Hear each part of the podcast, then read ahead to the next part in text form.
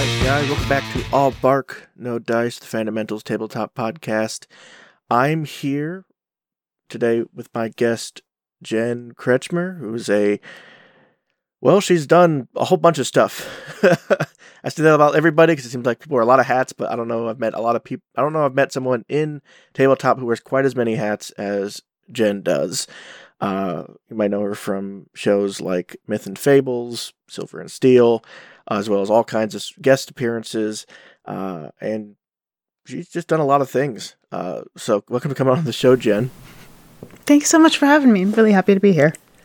The big discussion, the thing I think that people are probably asking you about a lot when it comes to tabletop is your upcoming contribution to Candlekeep Mysteries, the new Dungeons and Dragons book coming out in March. Yes. I'm so excited. Yes, and I am excited to talk about that with you, and we'll definitely get to that. But I want to talk a little bit about your work that kind of led you up to the work that you're doing officially with D&D, because you've been playing for, as far as I can tell, you've been doing D&D and tabletop for a long time. I have, yeah. It's almost 20 years now. And, you've been doing it as a player, as a DM, as a performer. And I know It's kind of basic, but what got you into D&D?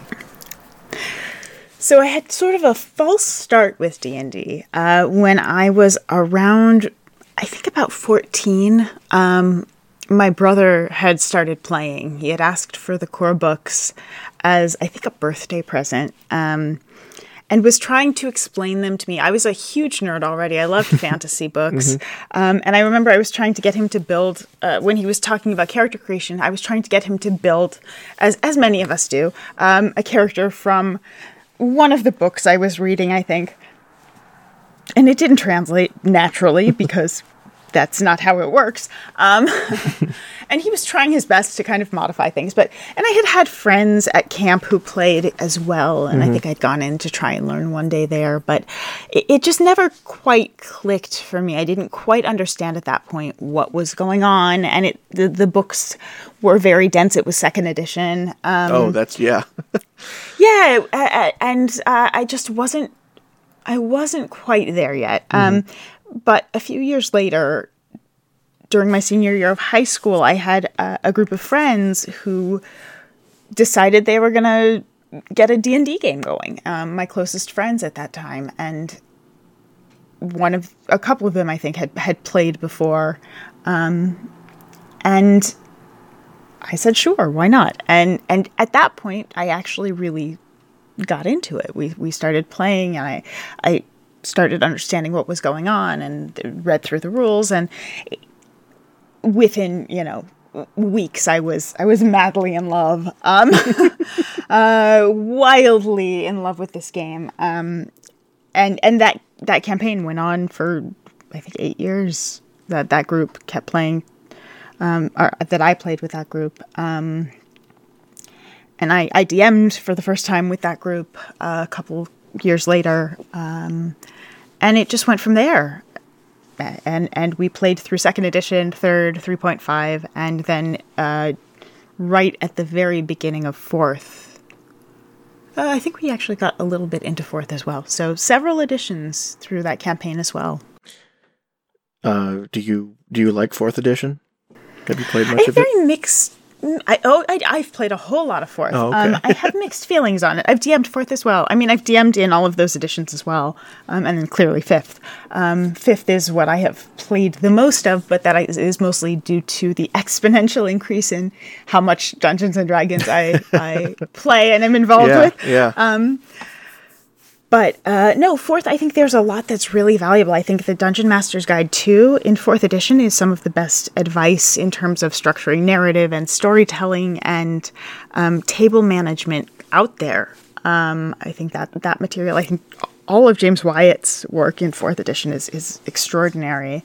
I think there's some really great setting material in fourth.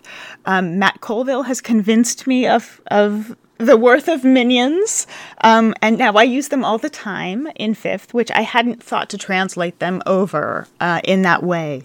Originally, I would just use descriptive swaths of enemies that just if you cast a spell their way, it would wipe them out if it was an AoE spell, which essentially was minions. But hearing Matt talk about minions, I was like, oh, yeah, that's actually that's a valid point.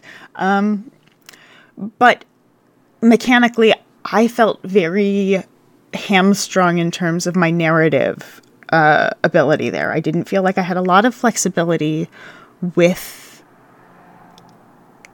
playing a character. I felt like because combat took so long and because it was so, the power cards were so strongly emphasized. It really, and the leaning into the MMO kind of feel to it. There's value in that. But for me, I like some of the fourth story. I thought Points of Light was really great. But the actual mechanics for me in general didn't really connect. I do, however, miss the formatting. I loved that formatting where you had the monsters right there and combat setups and interesting tactical moves. That all I think is such valuable stuff that makes it easier for people to understand how to DM and tactically approach combats and terrain in an interesting way. Yeah, it's not quite having a renaissance, I think, because of those issues that I think are still there. But I mean, as someone who was I don't like this and switched to Pathfinder for that generation of D&D, I'm seeing it a little bit. I've been reading more about it. People are going back and looking at it and picking out, oh, well, maybe we were a little bit too judgmental, or even people who hadn't played it before, who'd only heard like horror stories, are going back and looking at it and seeing those things that are interesting, that have had really strong effects on, you know, there's stuff in it that have affected all kinds of games, you know, Pathfinder 2nd edition, 5e, mm-hmm. They've all taken things from 4th edition that really work. Yeah, skill checks. Yeah. Skill checks are the greatest tool. You can use them for so many things. Yeah.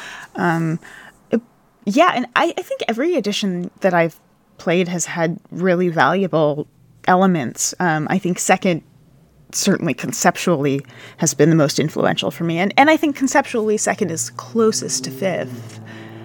In a lot of ways, in the idea of maps and minis being a playstyle choice, but not at all a playstyle requirement, in terms of sort of what the overall goals of the game are on a meta level, on a table and playstyle and interaction level. I think it's I have a very soft spot. Sorry.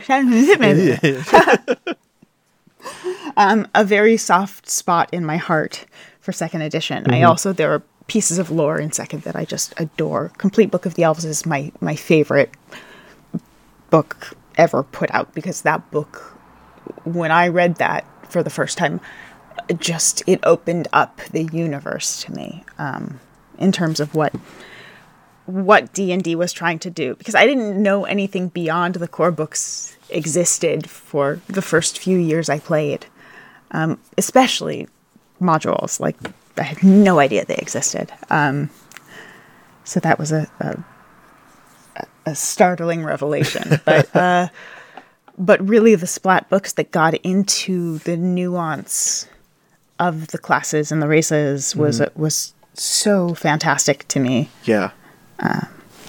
Those are so much fun, and in 2nd edition, 3rd edition, they really had a lot of really wild official stuff that was in those Splat books. That I think now that we're 5th edition's had some longevity to it, we're finally getting to some of that fun, weird, deep D&D lore. Mm-hmm.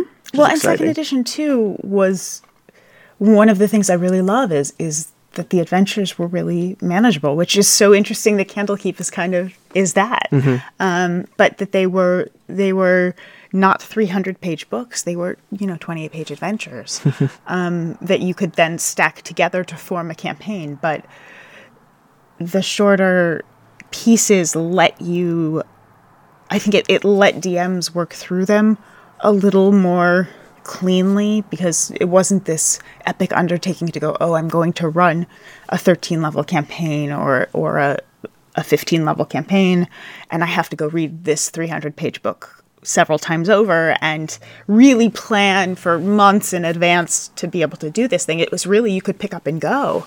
And that's a wonderful thing.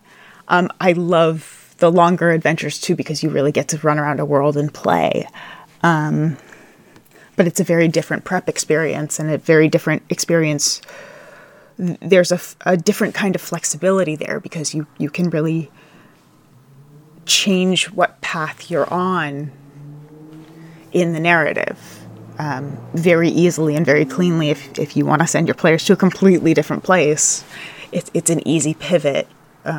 Whereas if you are in Avernus, you're not going anywhere else anytime soon. Yeah. So, but it's still a ton of fun. Oh yeah. You've a lot of your work that you've been doing in D&D is as a sort of on-screen performer. And really, I think in D&D does have a performative aspect, even if you're not on screen. And you've been performing for longer than you've been my whole life. Practically. And you come from a family of performers. And I do. I was curious if there's a draw there to D&D from the performative side, not just the geeky fantasy side, but also the part of you that's a performer. I think so, absolutely. I think tabletop in general for me has been the best acting class I've ever taken. It's the best improv class I've ever taken. It's the best writing class I've ever taken. Yeah. It's the best people management, creative problem solving lessons that I've ever learned. I know that there are a bunch of showrunners working in Hollywood who are huge, longtime D&D geeks. Mm-hmm. And John Rogers has talked about this, that the best showrunner training you can get is to DM. Because you're learning how to navigate a table of people and with different needs and wants and approaches, and you're trying to find a way to make sure everyone feels heard and everyone gets to be active and everyone gets to feel cool, while still being the one who has the final say in whether things happen or not. And I think that's been the case for a lot of my friends who are writers in Hollywood. So I think it's not specifically limited to the performance thing. Mm-hmm. But yeah, the camp I talked about that had D&D was a theater camp, was a performing arts camp. And of course, because you get to try on all of these different characters, you get to imagine what it's like to be, a dwarf who grew up, in a family that has been guarding a temple because of an ancient prophecy, whatever it is, and that you are the first in your family to strike out on your own, whatever story you want to tell. Of course, it's a wonderful opportunity to do that and to improv and to yes and play a character for a longer time than you usually do as an actor in any other format. Yeah. I mean, yeah, and that's something that I asked. I talked to Amy Vorpahl about the improv in D&D and the acting aspects of it, and it's been interesting watching. Because Wizards being based out of the Pacific Northwest and it's a very spread out hobby, but it really has, especially the streaming side of things, it kind of has become LA's kind of become a bit of a hub for a lot of streaming. It's a bit more democratic. Yeah. It's a bit more democratic than other forms of entertainment, but I don't know if it might just be the Critical Role thing, but it seems like that attraction of people in all parts of the entertainment industry has really coalesced in LA. I mean, I think there are a few things at play in that. I think a lot of us were playing together before streaming got popular. Yeah. there were these groups. I have a group that's writers, and there are a couple of showrunners, and it's been an off and on group for the last close to a decade now. And there have been I know that there are several of those, and same with actors, you know, but I think that's just by the nature of living in LA. Often that's who you get to know, and to find people to have this common hobby with. And you know that when you're with other writers or performers, you have people who are thinking about the story and who are thinking about the characters and who are going to want to tell a similar kind of flavor of story. They're going to want to tell a story that has real stakes and that has an emotional through line. You know, the characters have an arc and grow, and it's not just getting XP or loot. It's what happens when what is this experience do to someone? How does this change a character? Because, you know, I've played in groups where when you connected to a character and you felt strongly about it, you got really shamed for it. It was like, no, this is just a game. It's basically just writing down numbers. And you're going, no, the numbers are representing a person. That's what's special about this. Is they're not just ones and zeros. They're an imaginary but living, breathing person in a world, who's taking on the weight of saving that world often, or trying to destroy it, depending who you're playing. Yeah. Or both. You never know. It's all about your point of view. So I think that's an element of it. I think it's the fact that we know how to make a show, that we understand story structure. So you look at something like Monsters and Fables, and we specifically aimed toward a more television episode-like format. We knew where we were going with, you know, on the production side, we knew where we were going with the story because we knew we were leading up to Descent into Avernus. So we knew we had to get to a certain place. How we got there was open, but we knew we had to get there. And we wanted each episode to feel like it had an internal arc and that there was a beginning, middle, and end, and that there was character growth and development. And so those are all things I was taking into account as we were creating the show and editing the show and filming the show, all of those things. You know, and also the rest of that incredible team on that project. But yeah, so I think we know how to make this stuff. We are all passionate about story and storytelling. So I think it's less about the location. I think in New York you'd have a similar type of situation, but like if you play D&D with your coworkers and you live in LA, there's a high likelihood that playing with your coworkers is playing with people who make TV or movies. And you know, Crit Roll, that's how it started. Yeah, it's exactly. It wasn't cast. It wasn't, you know, that was a completely authentic, and I genuinely try really hard, and we were talking about this before we started recording, I try really hard not to compare things to Critical Role, because I think everyone does, and I think it's actually, I think Critical Role is its own entity. What they had was absolutely lightning in a bottle. Mm-hmm. I think even they aren't quite sure why the things that have happened with it happened with it. It just timed out with right place, right time, right people, right project, right medium. But I mean, I'll say I was pitching an actual play D&D show for well over a decade now. I was going to try and get people to make a TV show with recognizable people playing D&D. This is, you know, I sort of had, after I was already pitching it, someone said, "Hey, have you heard about the show Critical Role?"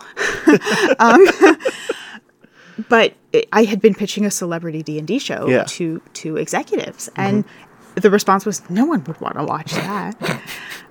And so I think there's, and then after the Kickstarter, all of a sudden, at every meeting I was having, I would talk about D&D stuff. They were like, yeah, I like these higher order ideas you have, but how about like Dungeons and Dragons with celebrities? And I'm going, yeah, you're like 5 years too late on this, my friend. We have to do more interesting, complex ideas around these things now. But I think when people compare anything to Critical Role, you can't, because it's its own entity, it's its own company, it's its own network, it's its own unique set of circumstances and people. There is no one else who's doing anything, I guess Adventure Zone kind of is in a similar-ish position, but not quite the same. But they're coming through with a TV show too. So, but when streamers compare themselves to that, I think it's a deeply unfair. I think it's an injustice to the streamers themselves that to put that on their own. I was going to say it's the same principle as. Do you see DMs who worry because their model for what kind of DM could I be, and their model is I have to be as good as Matt Mercer. It's the same kind of. You're gonna run into. You're not gonna. You'll get Matt. You maybe, but it's tough. For years, I've seen this in entertainment, whether it's with writers or with actors, or directors. Any sort of creative will have this idea of I want to be like this person, and they will try and imitate that person, or they'll try and make themselves look like that person and talk like that person and try and shove themselves into a type, or they'll write in the style of that person. And the reality is that niche is filled. We have that person. Yeah.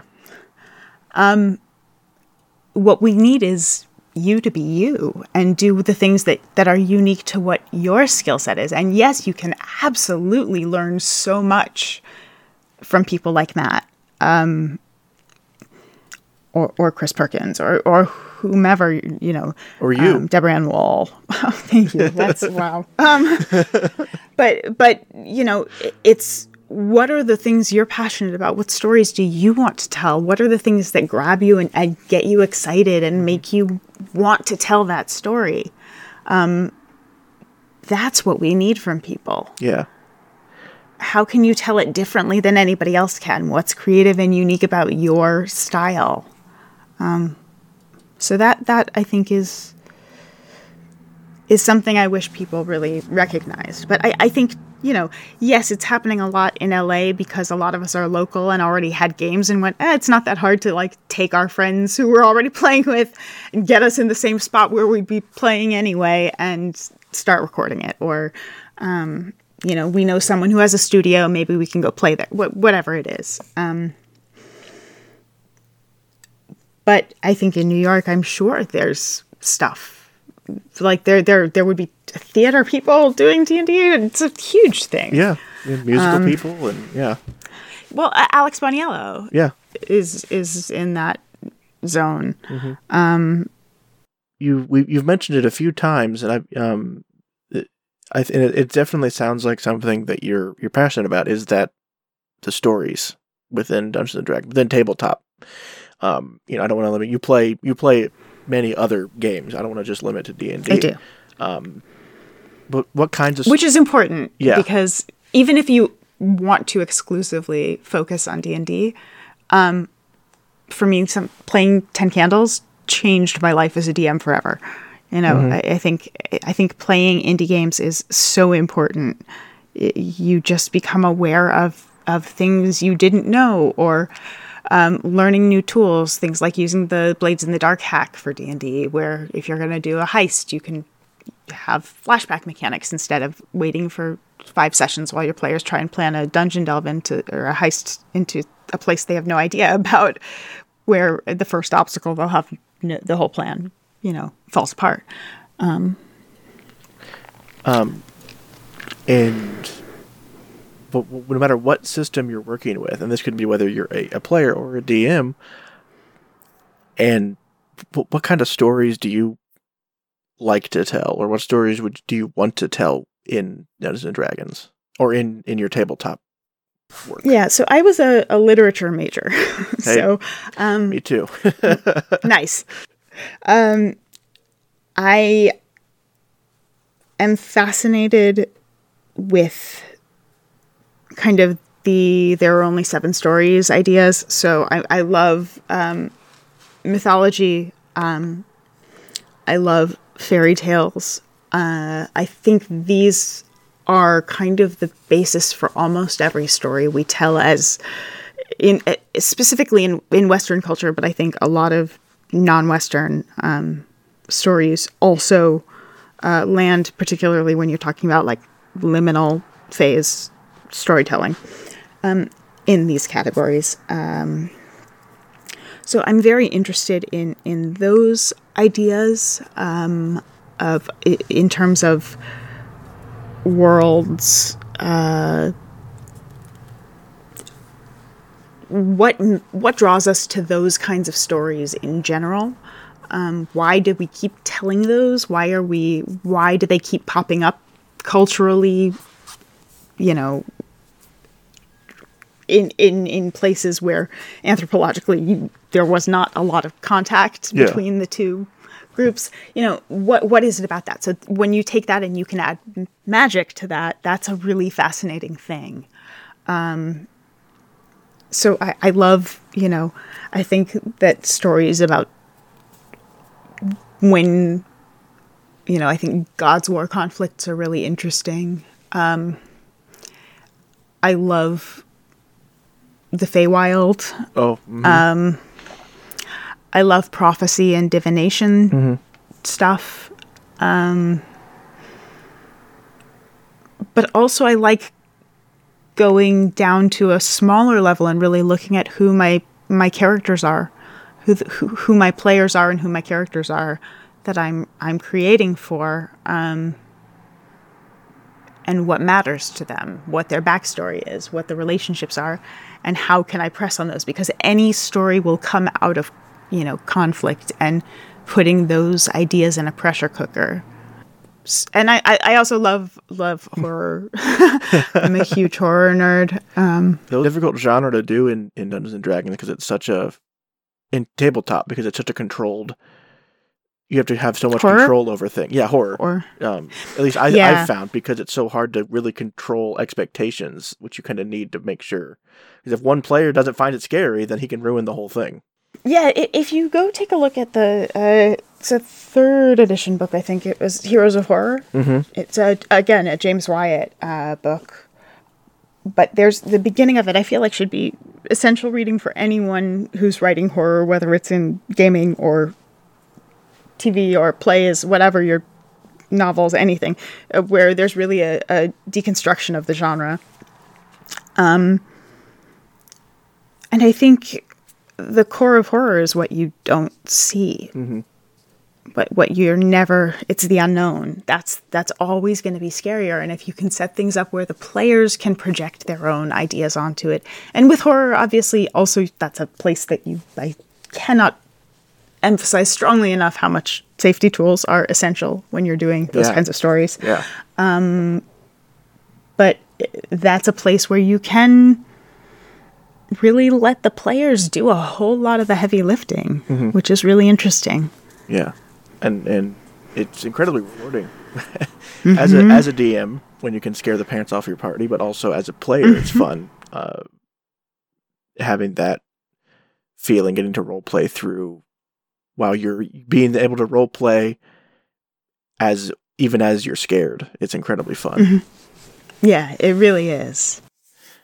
So I want to shift gears a little bit to some of the work you've done as an advocate within the community. And you have done a lot of, you've spoken on this topic, and you, as part of some of the official D&D events and panels, and on your own, you know, in your own work on online and stuff, and that's inclusive tabletop, especially, disability advocacy within tabletop. And yes. There's, you know, the discussion about representation is extremely being, you know, all over, you know, for every, you know, people who have historically not been represented, whether it be because of their race or their sexuality or their gender identity, are getting, mm-hmm. are speaking up. Mm-hmm.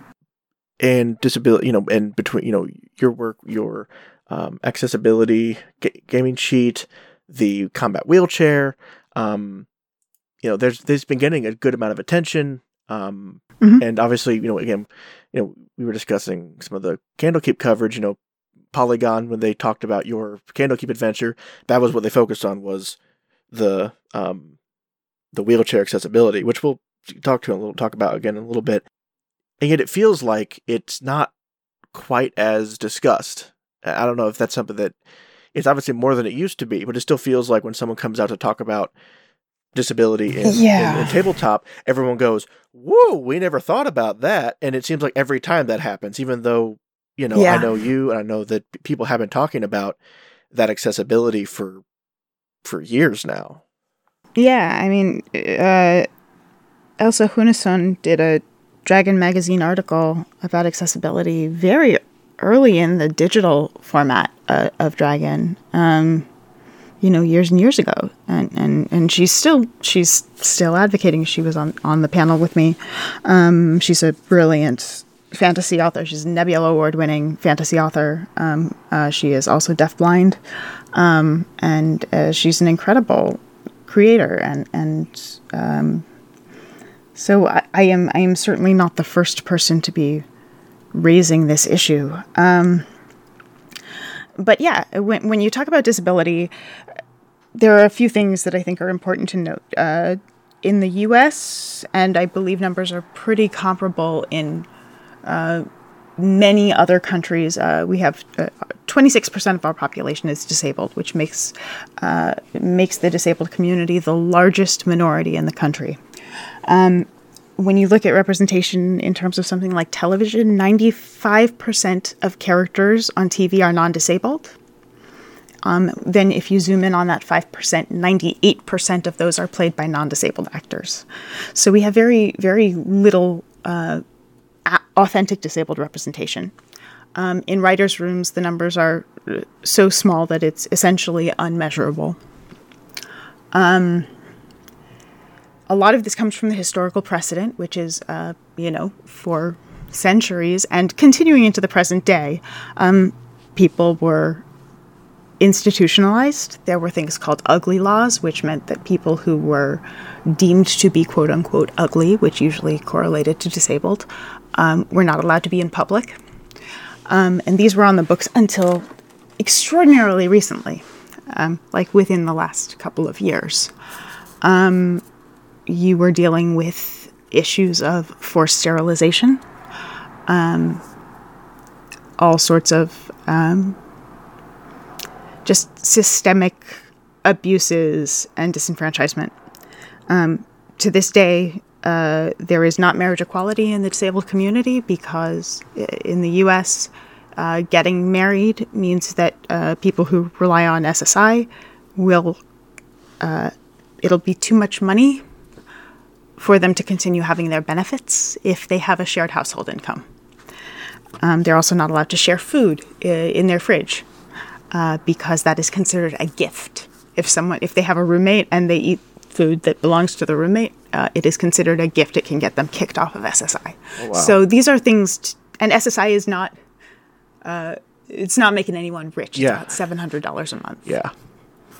So, you know, that's a big piece of why this advocacy is really important, and raising this awareness is really important. Uh-huh. I studied disability studies in college as well, and I feel very strongly about this clearly in terms of raising awareness, because we think of disability as so binary. We think of, if a person is blind, you are either sighted or you are 100% blind. You have no vision whatsoever. It's, you know, all black, you know. The reality is 90% of people who are blind have some vision. People don't know people like me. I'm an ambulatory wheelchair user. I have something called Ehlers-Danlos syndrome, which is a collagen disorder. It affects all of my joints. It affects my internal systems. I have a number of other associated issues as well. But so I sometimes walk. I sometimes use a cane. And I sometimes use a wheelchair. People don't know that there are people who use wheelchairs who aren't paralyzed, who can stand up, who can walk. And so there's abuse that happens. I have a friend whose car was keyed with the word faker. Because she was parked in a disabled spot and walked to go run her errand because she could that day.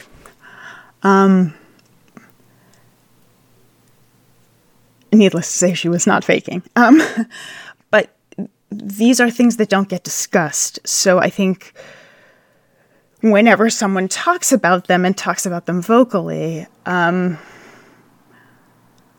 people are struck by this because we relegate disability to either, oh my gosh, it's so inspiring, or, you know, pity or fear. You think about how wheelchairs are used in horror. It becomes an immediate signifier that a place is scary. If you see an abandoned wheelchair, you think about institutions, hospitals. What's scary about them are not actually the patients, because it's much more likely that the patients are being abused by the doctors than it is, or the caregivers, than it is the other way around. It's horrifying in that way. And so I think when you hear people who have the same interests as you, or are active in the community, or don't fit the stereotypes that people are used to about disability, and what disabled people can and can't do, it's pretty startling for a lot of people. I think part of it is, like you said, I think some people really are surprised when people who are disabled are speaking up, because they tend to fit them into the category. You know, they're either, you know, inspirational, so they're saying, oh, they're going to be, they can power past their disability because they're inspiring, or I think there's an infantilization that happens too. 100%. And that's part of the pity thing you mentioned, where I think people, so they're kind of also, they're like, oh, well, they're asking for all this stuff, but, you know, how can they do that? You know, they're used to thinking about them as like lesser than, to be pitied. So when they're talking and they're being confident and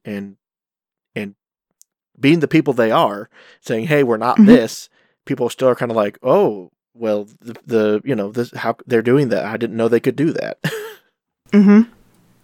Yeah. And also just people don't think of certain things as disabilities. So, for example, many, many, many, many, many, many, many people you know use an assistive device daily, regularly, and I would be willing to bet that you don't bat an eye at it. Because they wear glasses. Glasses are an assistive device the same way that a wheelchair is an assistive device. It is a tool that allows your life to be easier in terms of how you maneuver through the world. And, you know, people don't have a problem with glasses in fantasy usually. You see lots of people with monocles or pince-nez, or, people have never had a problem with pirates being multiple amputees or having one eye. They generally don't have a problem with villains being disabled. That's an ongoing trope that happens a lot. Facial difference or limb difference, and that being the root of their villainy. They're so angry at the world that they're disabled that, you know, they must kill everyone, you know? Yeah, yeah. It's pretty absurd. You can really count on one hand the amount of prominent disabled, like, superheroes there are. You know, there's like, yeah, and even then, the idea of a disabled person becoming super powered because of their disability is also a trope. Yeah, you know. Yep. Like there's people have a very complicated relationship with someone like Daredevil, who's an awesome character, but also that's not how it works. And you don't have to be, I mean, we're talking specifically in the context of a fantasy world. So often you are going to have abilities that are not standard. The superpowered disabled person because of their disability is also a thing that's frequently and that's something that you like you just mentioned, something that people bring up. It's not a good argument, but when it comes to people who mention this, and I see this in the comments when when your stuff about your adventure got published, or when the mm-hmm. combat wheelchair was published and then went on Critical Role and all these things, is the comments I kept seeing was, or whenever it comes up, was, well, this is a fantasy world. This is D&D specifically is an escapist thing. Like people want to, it's an escapist fantasy where you go in and you can be a better person than you are. So why would you want to represent a disability? Why would you want to be represented? Like if you're in a wheelchair, wouldn't you want to have a character who's not in a wheelchair because you're wanting to have the fantasy of that? So that has that argument stems from something we call the medical model of disability, which is kind of historically and the idea that a disability is something that is wrong with a person that needs to be fixed. Most of the disabled community works within something called the social model, which is when you have a wide variety of people, you're going to have a wide variety of heights. You're going to have a wide variety of hair colors, eye colors, skin colors, body shapes. Disability is normal variance in human bodies. Mm-hmm. The problem is that we have the capacity to make a society that is much more accessible mm-hmm. than it is. The problem is not that a certain person can't do a job. The problem is that they can't get in the door to their job because there are stairs. And that people aren't willing to, as a society, change that. You know, that I can't go to a restaurant with friends on a day I'm in my wheelchair because the wheelchair elevator is being used as bonus storage for whatever they have to store there. Mm-hmm. It's the idea that we can't make essential accommodations for people. When these are things that as a society we can do. Mm-hmm. These are not big deals. So for a lot of us, we don't see our disability as a bad thing. It's just part of who we are. And many people, if you asked them, if you could take a pill tomorrow and not be disabled, what would you do? And a lot of people would say, nah, I wouldn't take it. I'm cool with who I am. My body does, I'm fond of myself the way I am. Yeah. So this idea that you need to idealize yourself in fantasy by becoming non-disabled is flawed logic to begin with. You know, but also I think people don't think about, I think people think about fantasy through, I mean, obviously you think about it through the lens of reality, but they don't ever think about the actual ideas of the world through the lens of that world. So they don't think about the fact that if you are a human and you go to a dwarf city, everything is going to be very low for you. You're going to be hitting your head. Your back is going to hurt because you're going to have to constantly bend over because things are lower down to the ground and not sized for you.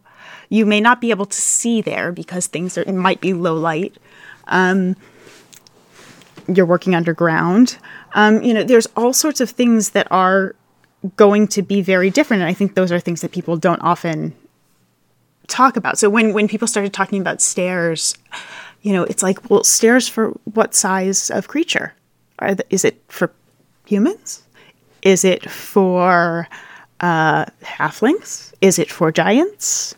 Because steps for giants are going to be tough to navigate for anybody. who is of a medium humanoid size, or smaller.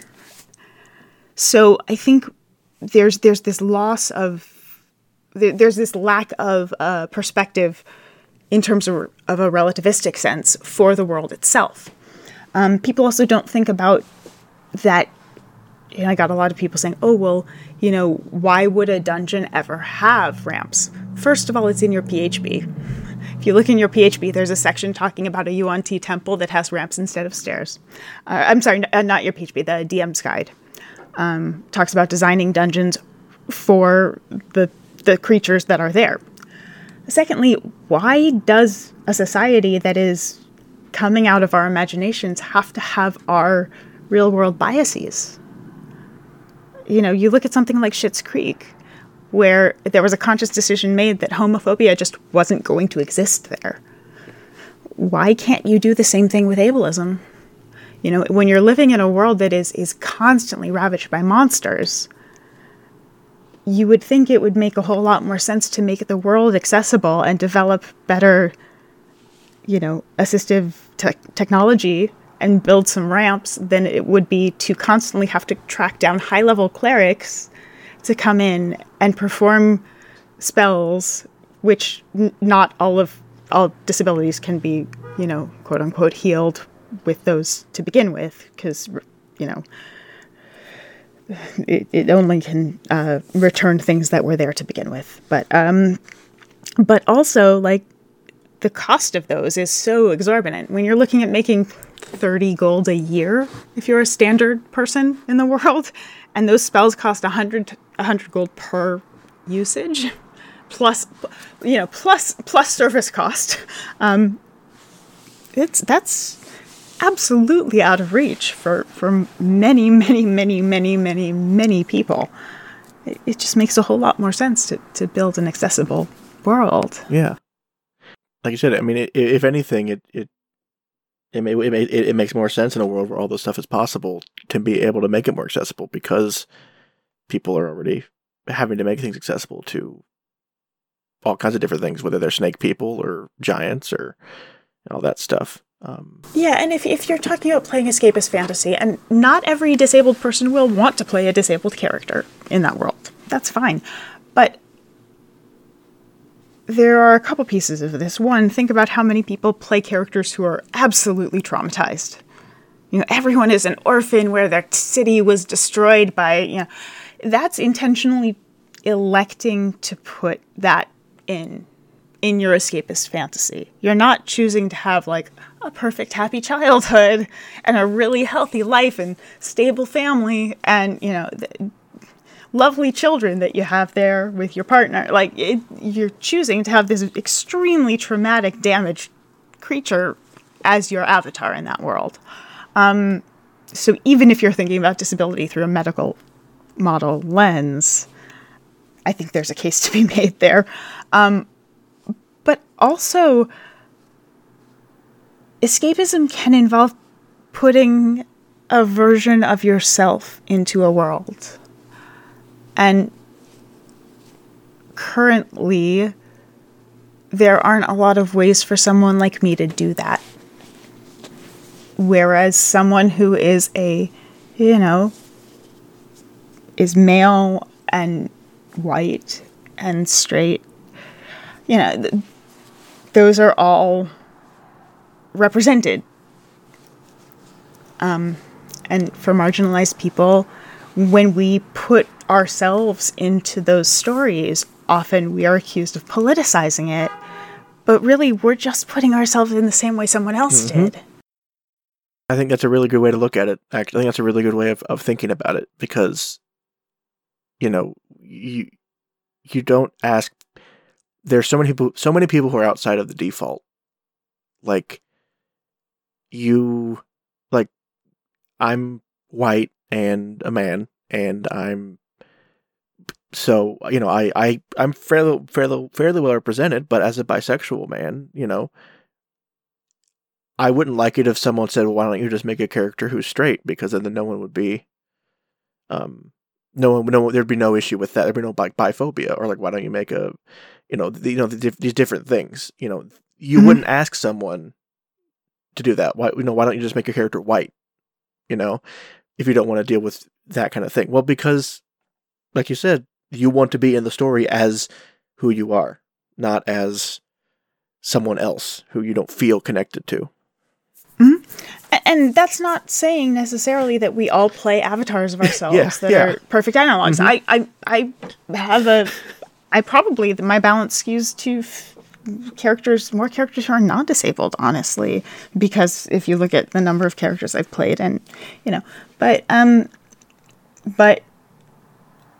think having the option there, you know, and no one is forcing anyone to put this into their games. This is the D&D enforcement squad isn't going to show up at your door if you choose not to have disabled characters in your game or have accessible locations in your game.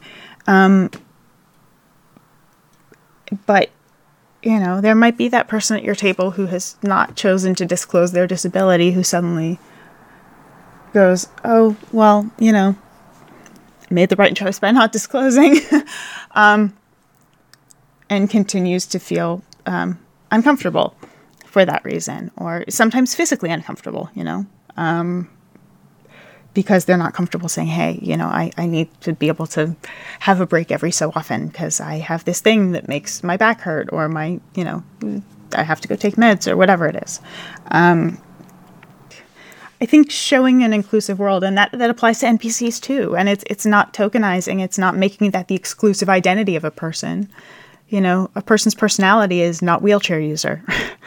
A person's personality is, you know, wry, cunning, charming, you know, whatever adjectives you want to throw in there and descriptors you want to throw in there, and whatever relationships they have and all of that. It's people are multidimensional, whether they are disabled or non-disabled.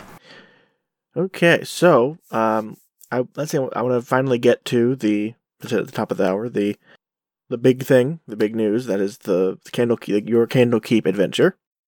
Yes. Which we've gotten a little, you know, we've been lucky to have a little bit of some information on. Mm-hmm. We know it's titled The Canopic Being.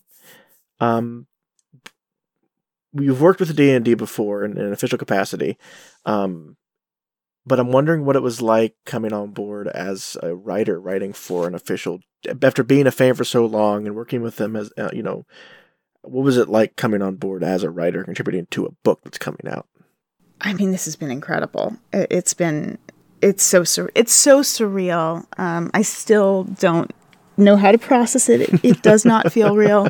Every time I would get an email, when Chris Perkins first emailed me about this, I really, my first reaction was, oh, I'm sorry, you accidentally emailed me on this thing. You know, I think you meant it for someone else. And then I kind of sat for a minute before doing anything, and then went, oh no, this must be that thing, that this is a thing. Yeah. Okay. This is a thing. No, it was incredible. I mean, you're working with your heroes. You're getting to write these words that, like, to think about people having the experience that I had with D&D with something that my name is in is just so surreal. I think, yeah, the best way to describe it is surreal. Clearly, I can't be articulate about this. Oh, yeah. No one I've asked that question has so far been able to really tell me exactly, this is how I felt about it, this is how I currently feel about it. It's all been, people, I think, it seems like a lot of people are still, all the people, contributors I've spoken to have all been still kind of mind-boggled by it. Yeah, it's overwhelming. It's, it feels very surreal. It was hard. I'm not going to lie and say it was easy. I certainly felt this pressure of,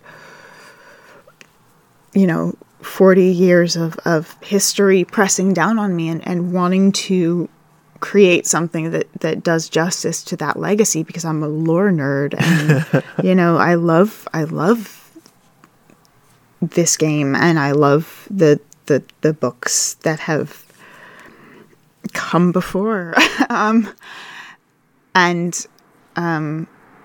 While at the same time recognizing that this is an opportunity to try something new and to bring something new to it. And this is what we were talking about before with what can you bring to it that is unique to your experiences and to your narrative. So I think, just trying to settle into that was tough. Yeah. Because it was intimidating. It was very intimidating. Yeah. The pressure, I can't imagine the pressure of it. As a writer. Yeah. Well, and then throw in that a lot of it was right at the beginning of lockdown. So I went into lockdown a little bit before a lot of people because of my medical stuff. And so trying to adjust to working from home and not being able to go to a coffee shop and, work in the ways that I usually tend to write, where I can block out distractions, and having the fear and stress of, okay, well, how do we do food? And right now the stores are all out of everything, and I can't go grocery shopping, and how do I make this, all of this stuff was a really intense time to be trying to create too. Something that I've, yeah. Yeah, I feel like everybody who I know who's a creator in some capacity really has been struggling with creativity through all of this. But yep, I was finishing up my master's thesis. At that point especially, gosh, no, not at all. But so I think that was a big, that to add that onto the just being absolutely overwhelmed and intimidated by excitement and legacy and wanting to create something great and tell a really good story, and then trying to go think about, okay, well, any group of people could be playing this, any party composition. I cannot write this the way that I would normally DM a story.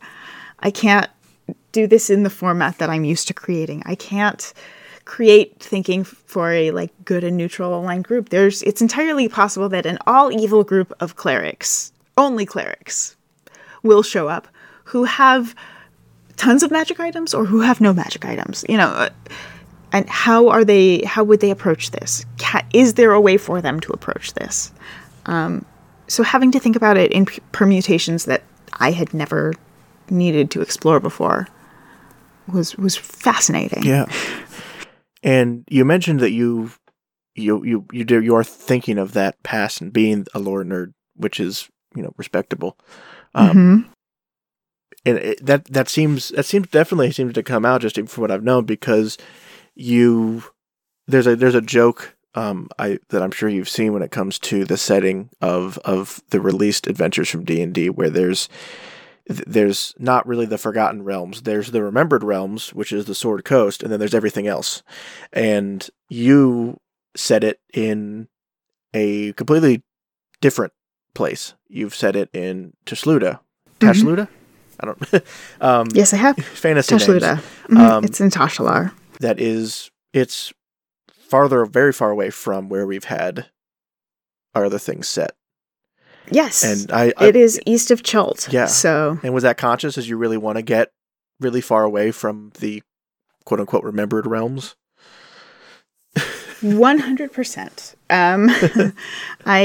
It's really interesting because so much attention has been paid to the wheelchair stuff, the accessibility stuff about the dungeon, and these are the.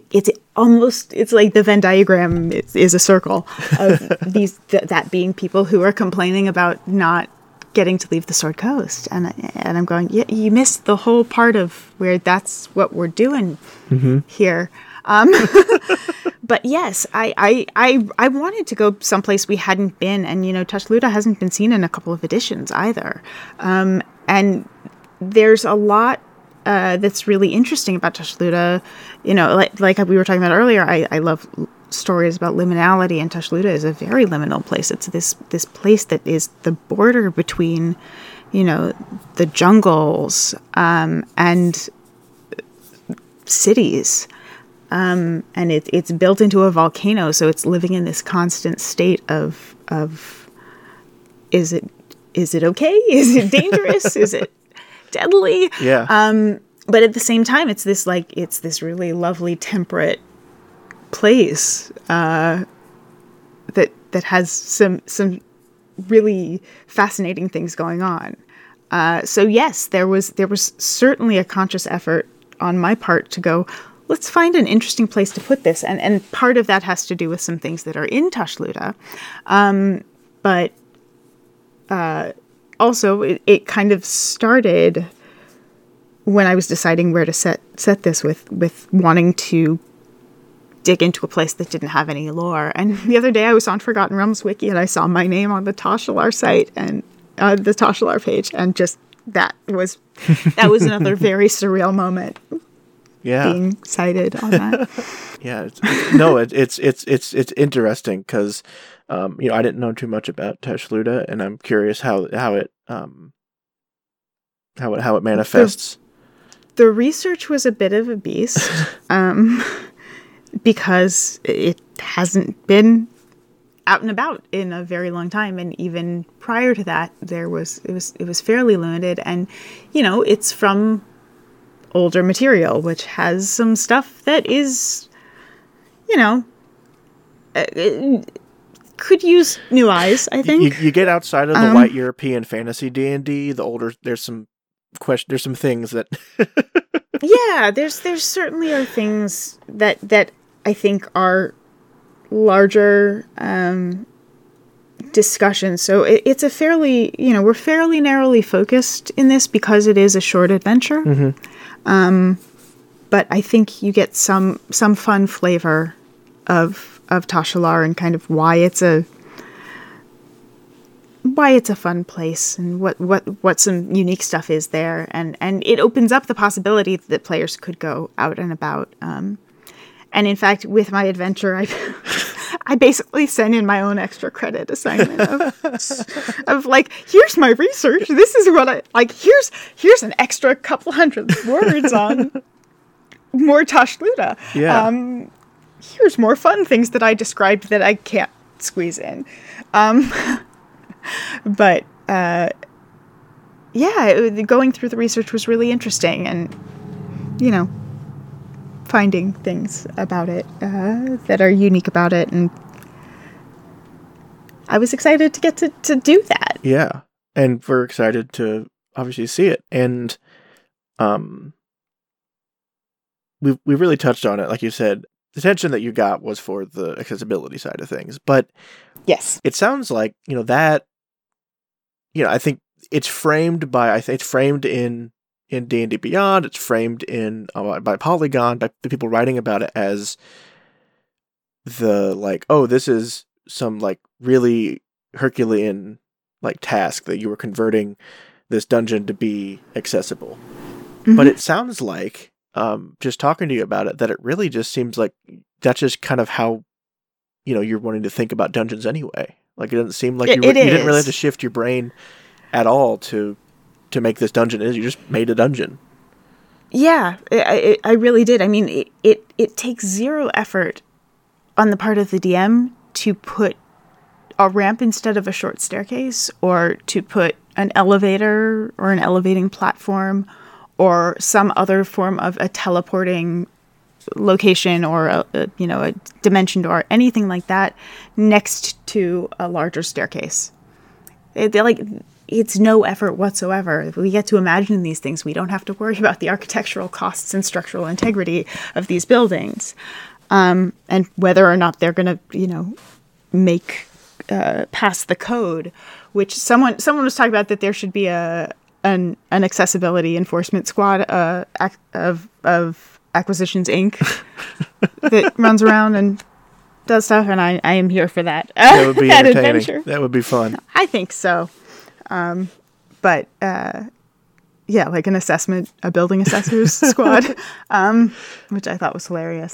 But yeah, it's such a minor thing mentally that it's I think people think it's this massive undertaking, and in particularly in fantasy gaming, but also in life, it's really not that much effort to make something inclusive. It's a little bit more work sometimes, but just on every level, there's creativity that can happen there. So, you know, Indiana Jones and the ball, the big stone ball, doesn't happen without a ramp. Mm-hmm. It's not a threat that happens. Gelatinous cubes can't get around dungeons that don't have ramps. Mm-hmm. You think about, you know, and people don't necessarily think about the inhabitants of their dungeon. They put things in and they don't think about whether or not those creatures could actually navigate that place. Yeah. I mean, how many final bosses are like 3 stories tall in a dungeon that, as you've been going, has only been like a few, like 6 or 10 feet up, like, right, you know? and like there's so much attention to this, and then at the same time I'm going, yeah, but some of the most famous monsters in D&D don't require floors at all. Why would a beholder care? Dragons would be up high in towers because of this, specifically because of this. So. It's an underestimation of the creativity of DMs to think that this is a waste of your thought process, I think. And also, you know, when you're building a place, you have mining carts and need to haul out rock and haul in whatever you're building. It makes sense. We have it in real world architecture dating back or predating ancient Egypt. The first wheelchairs were in, you know, we mm-hmm. found stuff back to ancient China, and we know that they were in Egypt too. Like it's all throughout ancient history. So this is not, and none of this is new, and none of it is outrageous in any way. Mm-hmm. Yeah, it's not a hard shift in mindset. People would just and you know, I think Chris talked about My Dungeon and sort of described it as being. He said the thing that he loved about it is it really feels like an old school dungeon crawl. My adventure, and that, for me, that was a huge compliment. So I think that if people enjoy that type of adventure, those kinds of stories, I think that's what they'll get with mine, I hope. And if you don't want to have it, have ramps and elevating platforms, I'm gonna tell everybody a huge secret. You don't have to use them. Mm-hmm. Just cross it out on the map. It's a very simple process. So I think it became this huge thing, and really it's to me it's no different than thinking about the lighting features of a dungeon. It's a feature. It's okay, cool. This dungeon has ramps wherever there are stairs and lifts wherever the stairs are too steep. Moving on. You know, mm-hmm. it also has torches on the walls that allow for dim light in a 30-foot radius, whatever. Yeah, you read that text out, you know, your players are going to be more preoccupied with whether there's a monster down the hallway or mm-hmm. at the bottom of the dungeon. And there are all sorts of fun traps you can do with ramps. Like, there's just so much creativity. I think there's, when you're talking about disability and accessibility devices in general, I think there's so much room for creativity. You know, there was a real-world spy who was an amputee, and she was greatly feared because she would smuggle documents in her prosthetic leg. She would smuggle weapons. That's she fantastic. Was mm-hmm. a heck of an assassin. So those sorts of things are, there's so much room for playing with that, but also playing with the idea of like a village of flying creatures who have their home up in a treetop and are coming to the adventures going, oh my gosh, you don't have wings. How do you get around? Like, how do you, maybe they get prosthetic wings. Like, there's just really neat stuff you can do if you start opening up to these ideas. And I think that's true with any sort of expansion of what you think of as people populating your world. Because when you don't include people in your world, I think a lot about what Whoopi Goldberg said about why she took the job on Star Trek Next Generation.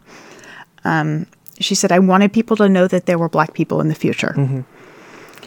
And for me, that really was a powerful statement, because when we look at fantasy, when we look at sci-fi, if you don't show that people exist there, if you don't give them examples of people like them existing, you basically are saying you don't belong in my idealization of what the world could be. You shouldn't exist there. It's a complete eradication and erasure of a group of people. And I think we can do better. I believe in human beings a little bit more than that. Absolutely should. And the community, you know, the community loves to talk about how inclusive and how welcoming it is, or, you know, and that's, I mean, that's part of it. That's obvious to say, but, you know, that's a huge part of it. And it's a shame. It's really awful when that continues to be a thing for anybody, but, you know, and it's good that, but it's good that there are people, you know, like yourself who are trying to. Yeah. I mean, I look forward to the day, and I don't know that it'll happen in my lifetime, but I would love for the day when I put something like this out, and the thing we get to talk about is this is the Tashalar stuff, and the other stuff just isn't a big deal. But until then, I'm going to keep talking about it, because I really do want this to be a place where people know if they are disabled, if they have mental health issues, if they, you know, are dealing with any of that stuff, that they are just as much a part of this community and are entitled to be part of these worlds, the same way that anyone else is. I think we're getting about to our time, and I wanted to ask if there's, you know, we'll be looking forward to the Kanovic being. But are there any other projects you've got coming up that we should keep an eye out for? Yes, but I cannot say what they are yet. I will have announcements happening in March. Oh well, they've announced that I'm going to be part of a Mage the Ascension game. That's going to be really fun. That's we don't have dates yet on that, but yes, look for some announcements happening in March. There's a bunch of other really fun things that I'm working on, and it's gonna be great. NDAs for days. Just pile of them. If we want to keep up with those things as your NDAs expire and they get announced, where could we follow you to keep track of that? Yes, so I am on Twitter as Dreamwisp, DreamWisp. That is also where you can find the Accessibility and Gaming Resource Guide. It's my pinned tweet. That is a list of, I don't even know how many links now, that help you create a better accessibility in your games, in your writing, in your events, in your streaming, and more and more and more. It also has a couple of essential resources on disability if you want to just do some 101 learning. Mm-hmm. You can find me on Twitch. I stream as Dreamwisp Jen. You can find me on Linktree as Linktree linktr.ee/dreamwisp. And that has all of my links to all of my socials and a bunch of my work. All right. Well, again, thank you so much for coming on, and thank you for, talking about, the work you've been doing all around the tabletop and giving insights into your experience and the way things are in tabletop, and being so candid about that. Thank you so much for having me, and thanks for giving me the opportunity to share that stuff. Yeah. I really appreciate it. And also, I'm really excited about the book. Yes, it's going to be really cool. Yes, and that'll be coming out on March 16th. You can pre-order it on D&D Beyond, or I think on some of your favorite websites for that sort of thing, or at your friendly local game store. There's a really cool alternate cover for it you can get at brick and mortar stores. It's beautiful. Oh, both covers are gorgeous, but that alt cover, it's amazing. Like I said, I'm into fairy tales and such, and it's just it looks like one. But the book has quite a few. It's all short drop-in adventures, taking you all over the place. There are 17 authors, and it's. I'm so excited. It's going to be fantastic. And we were overseen by Chris Perkins, so can't beat that. That's never going to feel real.